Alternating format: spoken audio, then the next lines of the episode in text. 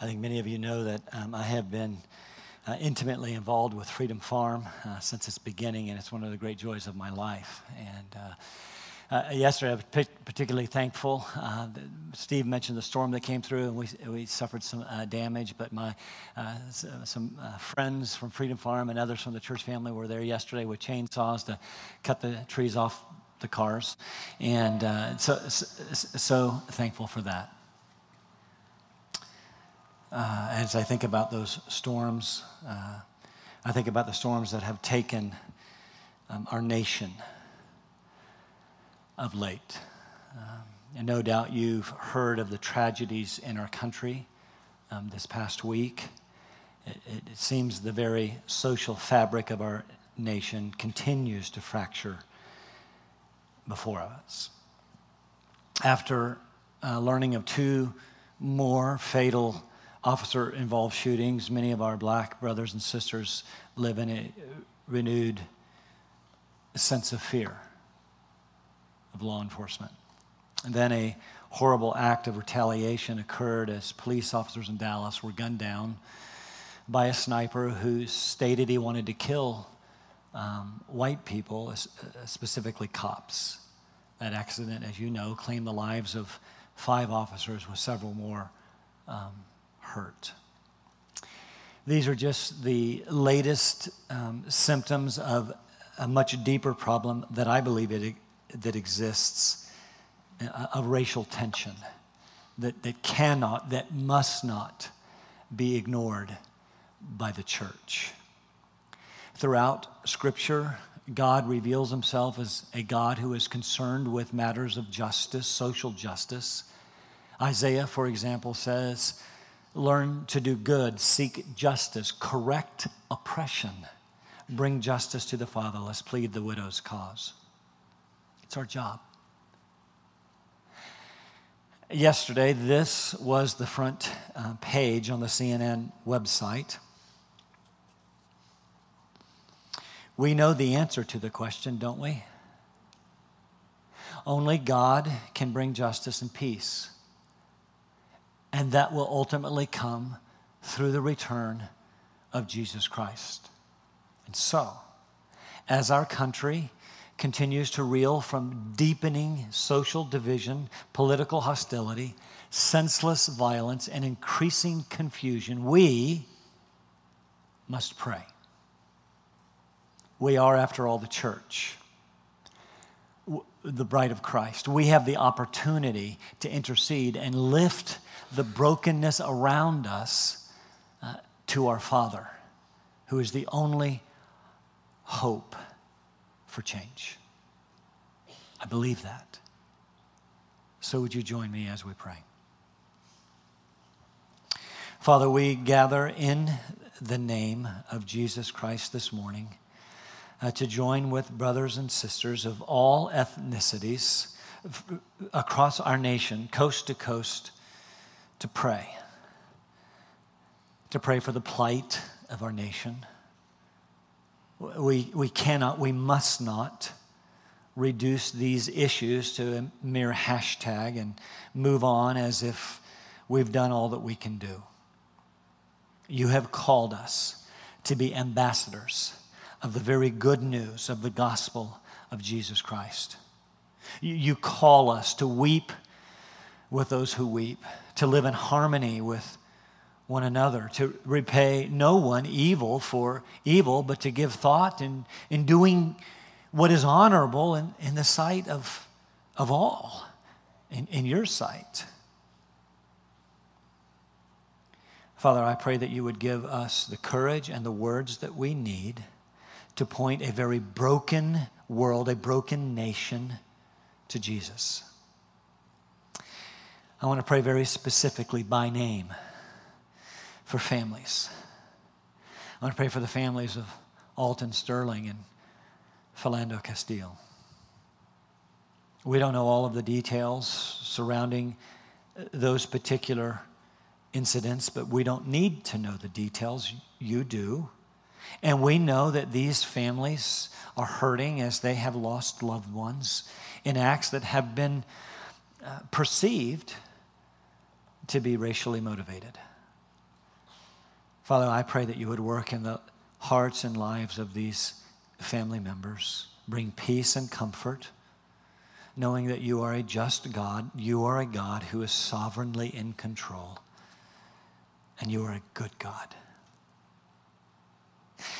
I also want to pray for the families of Brent Thompson, Patrick Zamarripa, Michael Krol, Michael Smith, and Lorne Ahrens, Dallas police officers who lost their lives in, in the line of duty. And be with their families. In many instances, very young families, young children, as they grieve senseless and tragic deaths. We also lift uh, fellow workers in uniform, some of whom are in this room right now, as they grieve and as they put their lives uh, on the line every day to serve and to protect us.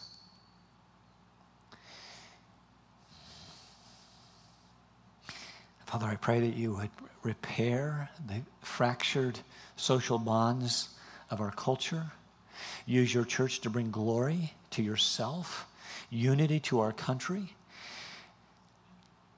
and highlight the gospel of Jesus as only you can do. We pray this in his name. Amen.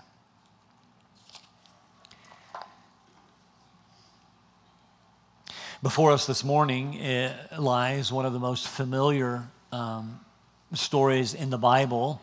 We call it the feeding of the 5,000. It's a story that many of us have heard from childhood and just about every Sunday school uh, class that we've ever attended. So that means the challenge before me this morning is to ma- take this very familiar story and to, and, and, and to make it fresh, perhaps even to, to strip away what we have understood and learn what it was actually meant uh, to teach. Uh, this, by the way, is the only one of Jesus' miracles to be told in all four Gospels. It's an important miracle, an incredible story, so unbelievable it has prompted some to reinterpret it. For example, the real miracle, some would say, is not taking five loaves and two fish and feeding a multitude. No, the real miracle is a little boy willing to share his lunch with the Savior, prompting the crowd to share what they had with everyone around them. And as a consequence, everyone was filled, 12 baskets of leftovers collected, and everyone went away satisfied with changed attitudes, feeling good about themselves, and the lesson that they learned about sharing. If only Jesus would have been wearing a cardigan sweater, Mr. Rogers would have been proud. Others actually suggest that Jesus and his disciples actually uh, uh set up this whole event. They secretly stored provisions in a nearby cave, and the 12 acted as a sort of bucket brigade, passing uh, bread and fish to Jesus from behind, and he deceitfully fed the people. I won't even address that one. Still, others, uh, not wanting to accept the magnitude of the miracle, have said that Jesus actually presided over the first Lord's Supper here. You see, when he blessed the bread, broke it, and gave it to his disciples, that is exactly the same language uh, uh of the first Lord's Supper in Mark chapter 14. So that's right, they say. He broke bread into very small portions, much like we do uh, on the first Sunday of every month, which in turn is given to everyone. This, you see, is actually just a token meal to me, then, the incredible thing is how everyone was stuffed with a communion wafer. Isn't, the way, isn't that the way it is for you every uh, month? What would you like for lunch today, honey? Oh, nothing for me. We had communion at church. I couldn't eat another bite. Not only that, when the 12 passed the empty baskets to collect the communion cups like we do, it's amazing how they collected 12 baskets of leftovers. And to top it all off, it's equally amazing being the first Lord's Supper and all how Jesus changed the fish into wine. The story before us is indeed a miracle which defies explanation. And it's one with which we are so familiar that it does not perhaps amaze us like it should. But it was so incredible that of all the miracles, again, this is the only one recorded in all four gospel narratives. It was so incredible uh, that art in the early church often contained five loaves and two fish. The early believers were amazed at how Jesus could feed so many with so little. In a culture where we can run to McDonald's for a quick lunch, we're not as amazed. But in a culture where one meal a day was for most the norm, where bread was the very staple of life, this was a magnificent event. So be amazed. You're supposed to be. Let's read it. In our continuing study of Mark chapter 6, beginning reading in verse 30. The apostles those who had been sent out gathered together with Jesus, and they reported to him all they had done and taught. And he said to them, Come away by yourselves to a secluded place and rest for a while. For there uh, were many people coming and going, and they did not even have time to eat. And they went away in a boat to a secluded place by themselves. The people saw them going, and many recognized them and ran together on foot from all the cities and got there ahead of them. When Jesus went ashore, he saw a large crowd and he felt compassion for them because they were like sheep without a shepherd. And he began to teach them many things. When it was already quite late, his disciples came to him and said, This place is desolate and it's already quite late. Send them away so that they may go into the surrounding countryside and villages and buy themselves something to eat. But he answered them, You give them something to eat. And, and they said to him, Shall we go and spend 200 denarii on bread and give them something to eat? And he said to them, How many loaves do you have? Go look. And when they found out, they said, Five and two fish. And he commanded them all to sit down by groups. That's an interesting word, by the way, by groups. It's a, never used of people. It's the only place in the scriptures used of people. It's usually used of garden plots. You know, think, so you see those pictures when you were in Sunday school of all those people sitting in, in nice, colorful squares? That's probably actually what it looked like. By, by, by groups on the green grass. They, they sat down in groups of hundreds and of fifties, and he took the five loaves and the two fish, and looking up toward heaven, he blessed the food and broke the loaves, and he kept giving them to the disciples to set before them, and he divided up the two fish among them all. And they all ate and were satisfied. And they picked up 12 full baskets of broken pieces from five loaves and two fish. And there were 5,000 men who ate the loaves. Our outline this morning is going to simply take us through the story. We're going to see this desire for rest, the display of compassion, the, the dull, this will be a shocker, the dullness of the disciples, and the demonstration of power. I'm simply going to tell the story and, and weave in the events from the other gospels so we have a good understanding uh, uh, of what actually happened here. As we make our way through it, we'll look at uh, lessons for us to learn, but I also want to, I want us to understand why Mark included it here. What was Mark's purpose? Let's start by looking at the desire for rest, verses 30 to 32.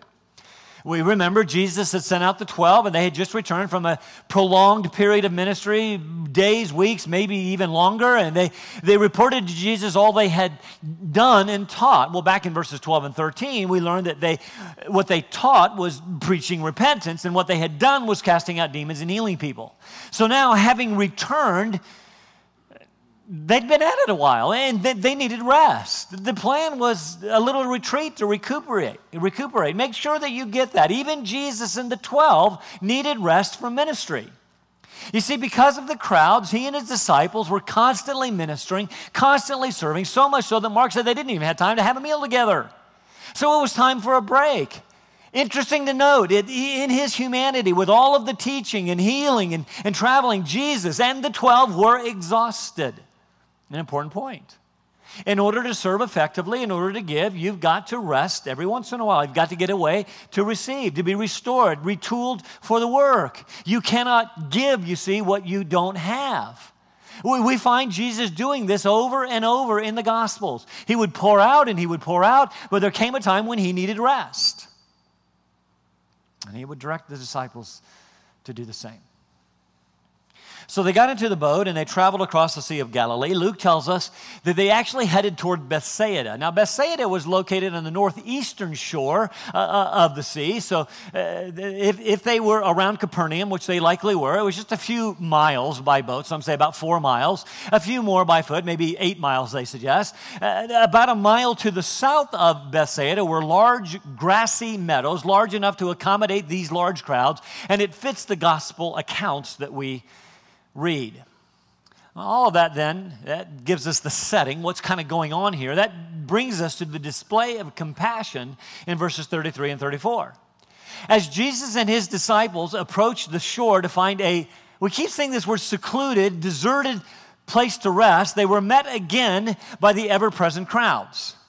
You see, apparently, when Jesus and 12 got into the boat, either the crowds over, overheard where they were going or they could tell by the direction of the boat. The sea's really not that big. Either way, the crowds hightailed it around the northern edge of the Sea of Galilee to meet the boat when it arrived to the other side. Now, again, Mark keeps emphasizing that this was a secluded place. That's interesting. Verse 31, Jesus said, Let's go to a secluded place. Verse 32, so they went away to a secluded place. Verse 35, the disciples said, This is a desolate place. You see, these are words that are used in the Old Testament, in the Greek, in the Greek translation of the Old Testament, to speak of wilderness. What's the point? Most note that God met the Israelites in secluded places called the wilderness and provided for their needs miraculously there. Remember that? Water from the rock, manna from heaven. Now, this Jesus will do the same. Mark, you see, is continuing to answer the question who is this man? He is the very Son of God. In fact, John will make this connection explicit. He is the bread of life come down from heaven. Matthew notes that the crowd followed Jesus, and he says this on foot. Now, why would he say that? It's not like they're going to jump into their Jeep Cherokee and drive. Well, what's his point? Well, his point is they didn't follow by boat. They didn't follow by riding in chariots or, or, or, or, on donkeys or, or horses, whatever other mode of transportation there was at that particular time. The point, these were, get this, poor, needy people. The kind of people that Jesus seems to be attracting, seems to be drawing to himself. In fact, we're going to find they don't even have any food. And the food they do have is the lunch of a very poor little boy. And, and we'll find that many of them need healing. That they're, they're running there because they need to be taken care of. This is a miserable lot of people, just the kind that Jesus likes to attract. You see, these stories are actually side by side the one from last week and this week. And we are supposed to notice the difference between that feast and this feast. The, the, the one before last week was uh, hosted by Herod Antipas. It was a drunken party of a veritable who's who of Galilean aristocracy. This one, it was hosted by Jesus and attended by the poor people of the area. Uh, the, the, one from last week was uh, hosted by a would be impostor king. This one was hosted by the King of Kings. Herod's was at a, at a magnificent palace. Jesus was on green pastures. That's interesting. Herod, uh, Herod's was filled with sensual dancing. Jesus was filled with teaching. Herod's party ended in death and grief. Jesus' party ended in healing and hope. We're supposed to notice the difference. Upon arriving, when Jesus saw the crowds, he forgot all about his needs. The needs of the disciples began to minister to them, which is another point. Sometimes, even when we need rest, we sacrifice for the needs of others. Uh, he was trying to get away. But when he saw the crowds, something happened. The same thing that always seemed to happen in Jesus. He felt compassion, and that compassion moved him to action. Again, when Jesus saw people, his knee jerk reaction was compassion. Just happened because he actually saw them for who they were sheep without a shepherd. And the only hope they have is the great shepherd. That, by the way, should be our response to lost, hopeless, helpless people. Not annoyance, irritation, condemnation, but compassion and a desire to introduce them to Jesus. The word compassion comes from the Latin word compassio, which means to feel with, but the, but the Greek word is one we've looked at before. It's the word splanchna, which refers to the intestines or the bowels. Now, now, now, to have compassion on someone is to be moved in your bowels for them. It doesn't sound too nice, does it? Say, I, when I saw you, I had a bowel movement. But when you, when you think about it, it does kind of make sense. You, you, know, for, the, this, for us, the seat of emotions uh, is the heart. We say things, I love you with all of my what? Heart. Uh, my heart aches for you. But for the Jew, the seat of emotions was not the heart. The heart was the center of their being. It was the center of their thinking, their mind. As a man thinks in his what? Heart. so is he. The, the heart was, was not the seat of emotions. The bowels, the stomach, the intestines were. So they would say something, I love you with all of my colon. Well, maybe they didn't say that, but uh, we, we, we, can really understand that. Remember the first time that you got, got up the nerve to call that special girl, and I know I'm not supposed to say that's a microaggression. Uh, well, I should say when you got up the nerve to call that special someone, but whatever. Uh, you had butterflies in your what? In your heart? No, you had butterflies in your stomach. Sometimes you've been so upset or so uh, nervous that you felt sick to your what? Your stomach, not your, not your heart. We speak of a gut reaction or a gut check. Same idea here. To be moved to the very center of your emotion is to be moved in your bowels. Jesus looked at these people and it made him sick to his stomach because it was a mingling of love and grief for their condition what moved him, what motivated him to be around the broken people of society. Think about it the outcast, just the kind of people you want to hang out with. The outcast, the sinners, the lepers, the dying, the dead, the demon possessed. What moved him to do that was his compassion, his love for them, his gut wrenching grief for their condition. Don't we often look at people who work in cancer wards and things like that and say, well, how can they do that? It's their love and gut wrenching compassion for people. That's the way we ought to be. And even as I say that, though, let me uh, say something else. Compassion is not something you can muster up. I can't preach this morning on this little topic of compassion that caused Jesus to be move beyond pity to action and make you do anything. You can't you cannot leave here this morning saying, okay, I need a little bit more compassion. So today when I go to lunch, I'm gonna look around at the crowds. Instead of getting irritated that they're in front of me, I'm gonna feel compassion. It doesn't work that way. Compassion cannot be worked from the outside in. I cannot produce it in you through any amount of sermons. How must it be achieved? You must pray for the very heart of God. It's a problem in our nation today. When Jesus saw people, he saw their lost condition, their needs, and he was moved to the very center of his being. God is the only one who can give you a heart of compassion. It must be the work of the Spirit of God in your life. And let me suggest something else compassion produces something. It produces action. It produces passion. A passion to do something about the condition of those around you. Jesus saw the people, he was moved with compassion and he did something. Don't tell me that you have compassion for people around you unless that compassion produces passionate action to do something, to alleviate their condition.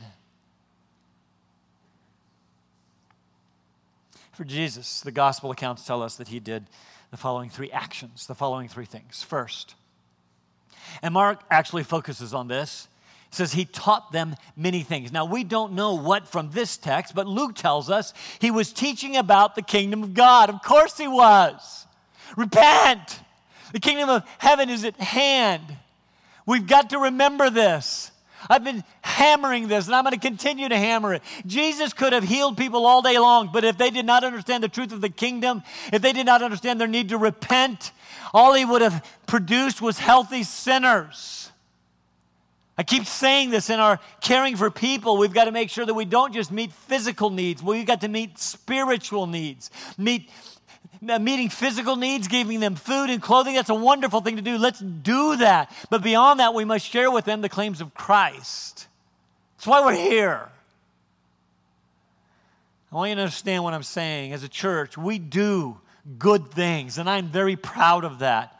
We're doing not random acts of kindness, but very deliberate acts of kindness for people in our community. Why do we do that? To demonstrate the love of Christ for them whether it's benevolence funding or ministries like Freedom Farm or the Special Needs Ministry or the Chosen Ministry to care for orphans or Green Street to, to care for hungry people. There are lots of really good ministries going on in our church. Here's my point Will people go to heaven because they've learned to say no to drugs, because they have attended a joy prom, because we've adopted them, or because um, we've fed them? No, they will not.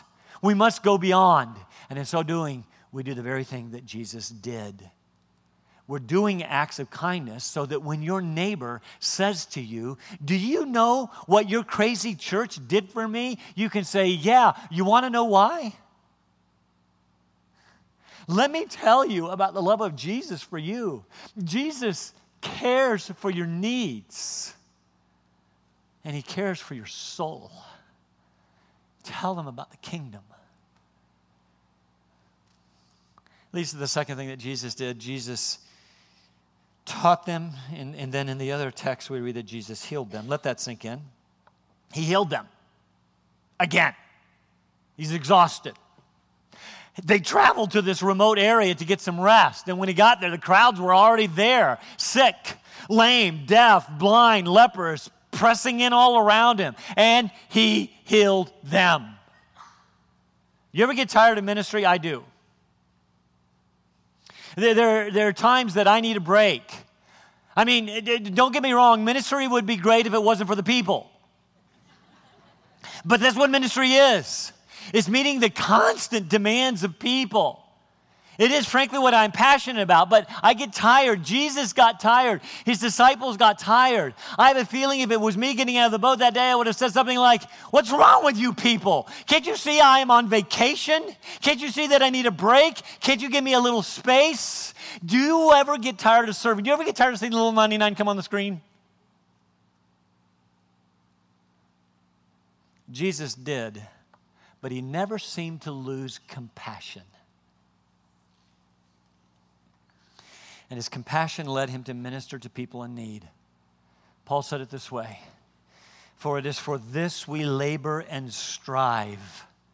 Interesting words because we have fixed our hope on the living God. That word strive is one of my very favorite words. I say it whenever I can. Agonizomai. It's the word from which we get our word agony. The idea is we work to the point of exhaustion.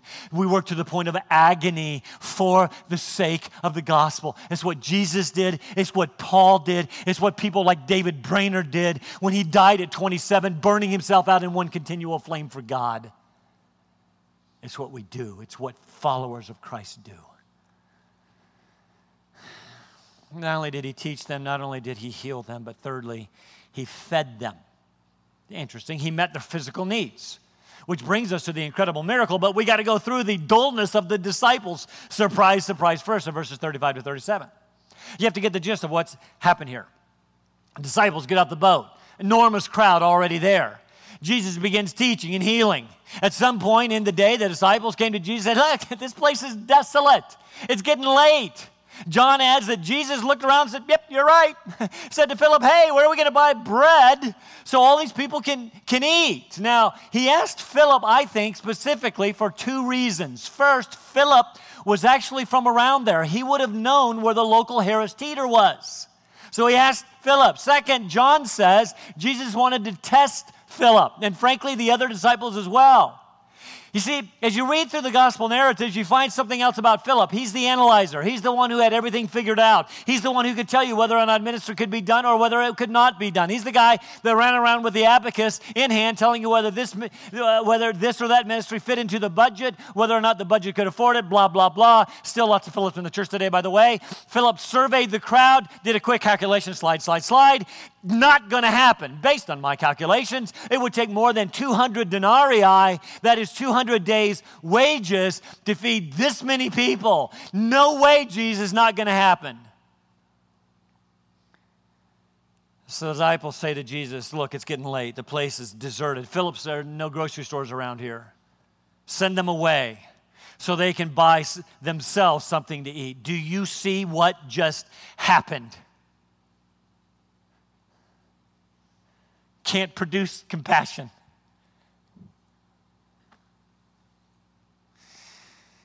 People had a need. The disciples' response was to get rid of them, send them away. The need is too great. We can't do it.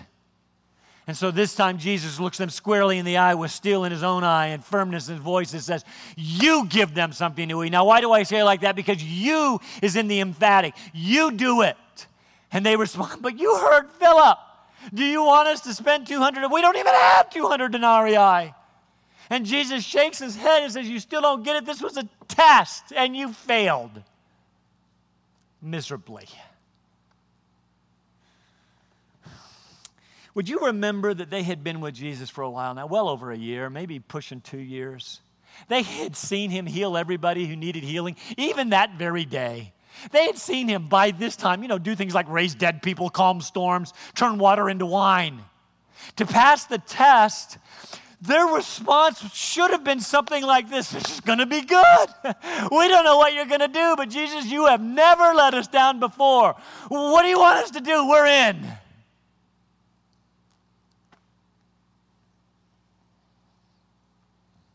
Instead, they said, Get rid of them.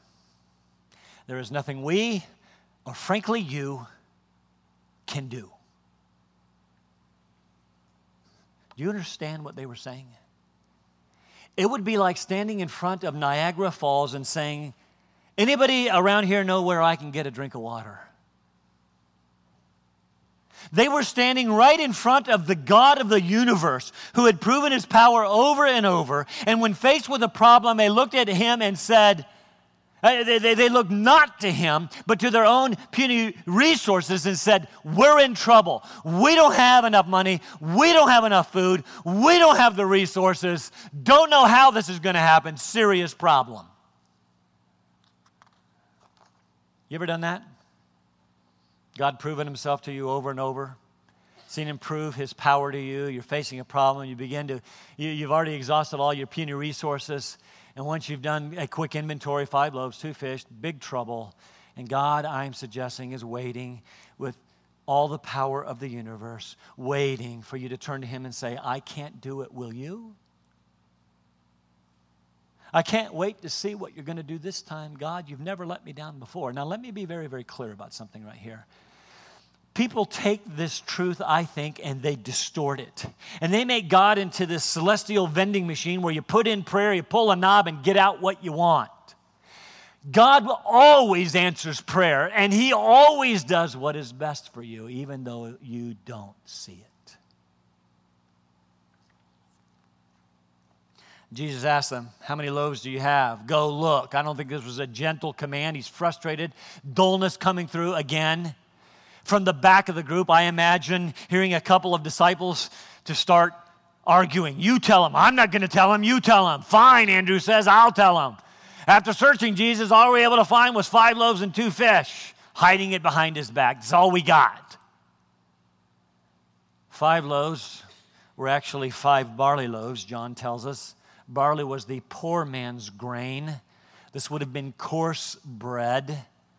And when you uh, think of loaves, you need to think of little pita sized pieces of bread, enough for this little boy's lunch. Not only that, had two fish. Don't think marlins. Fish back then were commonly pickled or smoked, spread on bread like relish. Yum.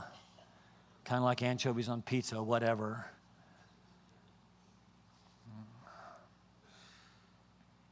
And when they said, We've only got five loaves and two fish. What did Jesus say? It's all I need. It's enough. Bring it to me. Bring what little you have to me and trust.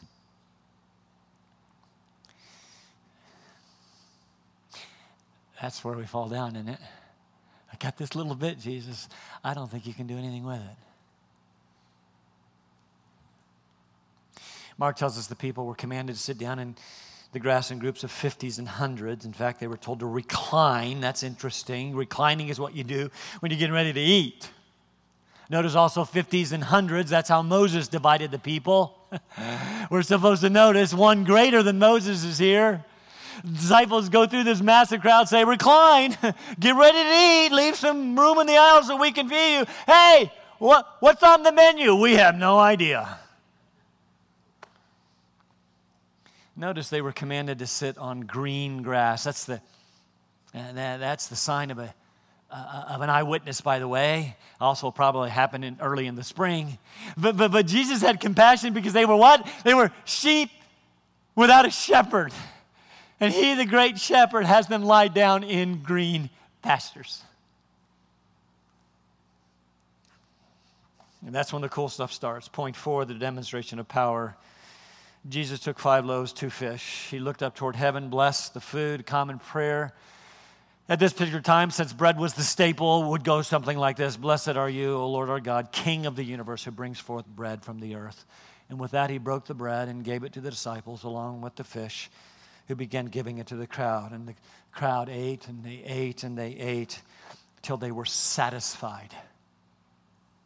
They had never eaten like this before. These were poor people. When they got up from the table, they were still hungry. Ate until they were satisfied. The word speaks of animals feeding at a trough until they were full. This was a buffet. They ate until they could eat no more. And I just want to do a little speculation here. You have to go with me a little bit on this. When Jesus turned the water into wine, it was not just cheap table wine, it was the best wine. I'm going to come back to that. When he created this bread, you have to understand it was not there. Then it was, meaning he created it. This was good bread. This was not barley loaves. This was stick boy sticky buns. The fish was smoked salmon. Jesus created it. This was the best dinner. I'm telling you, I've got biblical support, the best dinner they ever tasted. How did he do it? I have no idea. He just broke the bread, and every time he broke it, there was more. He kept giving it to his disciples, and they just kept serving it. And they kept serving it, and they kept, and they didn't run out until everyone was served and, and, satisfied. When they collected the leftovers, there were 12 baskets full. Matthew tells us that there were 5,000 men alone, besides women and children. Conservative estimates place the crowd at 15,000 plus people. This was an incredible miracle. Why is it here? What does it teach us? Let me share a few thoughts. Jesus took the little they had, which he knew all along. Go look and see, like he didn't know. He knew. He knows what you've got and what you don't have. It was a test by which he would perform an unbelievable miracle. He took the little they had, blessed it, broke it, and multiplied it. And I believe he is waiting to do the same thing in our lives. He's wanting us to look to Him. You do understand that the God of the universe is one that we can call Father. Look to Him instead of our puny resources to make it through the demands and challenges of life. And He wants you to serve. I, that's the next thing I see there. He wants you to give away what you've got. Now, that's fun. And trust Him for what you need. Remember when He sent Him out? Don't take anything, I'll take care of you. Now he's breaking it and giving it to them. Now give it away. But how many baskets did they take up? 12. Why? Because there were 12 disciples. That's just the way the math works. They were hungry too. They had rode all night. They had worked all day. They had just served 15,000 people dinner. This was a serious banquet. Five loaves, two fish. They knew what was left. Do you suppose when they handed out, they were tempted to stuff some in their pockets? Jesus just kept breaking it, multiplying it, and giving it to them to give away.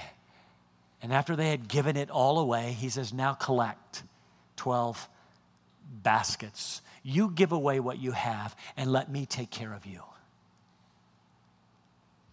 More than enough there. More than enough where that came from to meet your needs. Don't, whether, don't worry whether or not you have enough for yourself. That's my job. How might that change the way we live?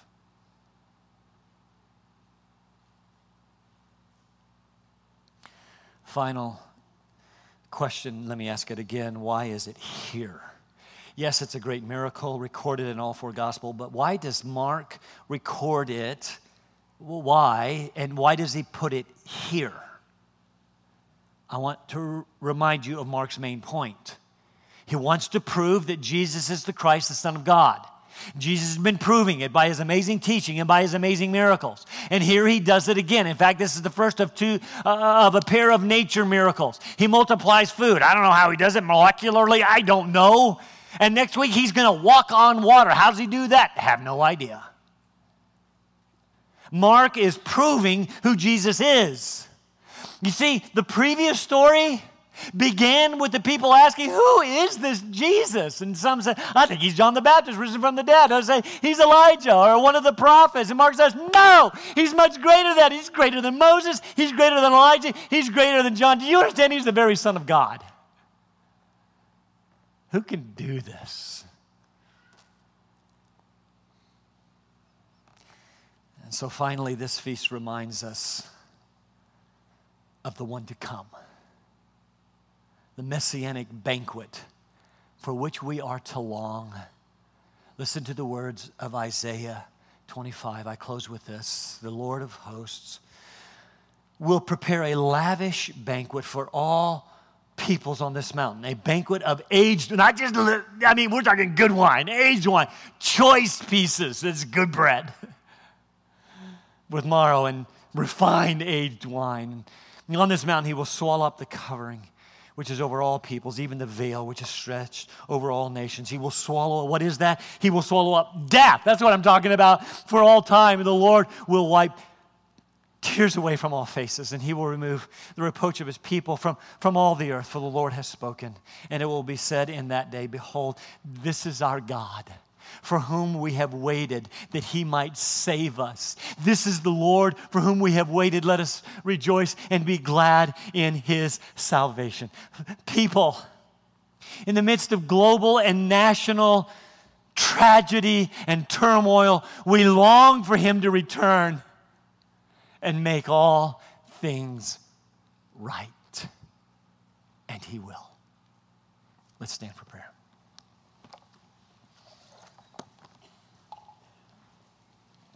And, and so, Father, we, um, we, we look at this story and we see it as a little glimpse of that which is to come. When we will sit around a table with Abraham, Isaac, and Jacob, the sons and daughters of Israel, and those of the church, the new Israel, and we will feast on bread that never runs out. Justice will flow down like rivers, and we will not wonder.